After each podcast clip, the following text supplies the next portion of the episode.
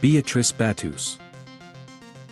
N C Beatrice Batteuse assumed the throne of the Ensignate of Central Garound in Y C one ten at thirty years old, following her father's decision to undergo euthanasia.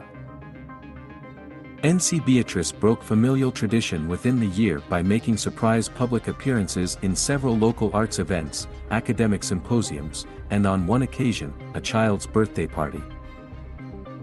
In Y C one fifteen, she was widowed when her husband Kasehada Okila suffered complications due to an autoimmune disease during a diplomatic trip to Intaki.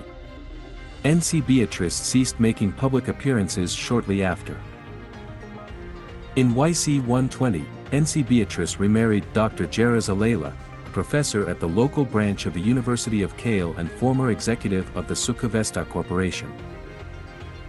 The ceremony, held in the Lyre Les Linares tradition, generated interstellar media coverage, and many speculated that it may signal N C Beatrice's return to the public sphere.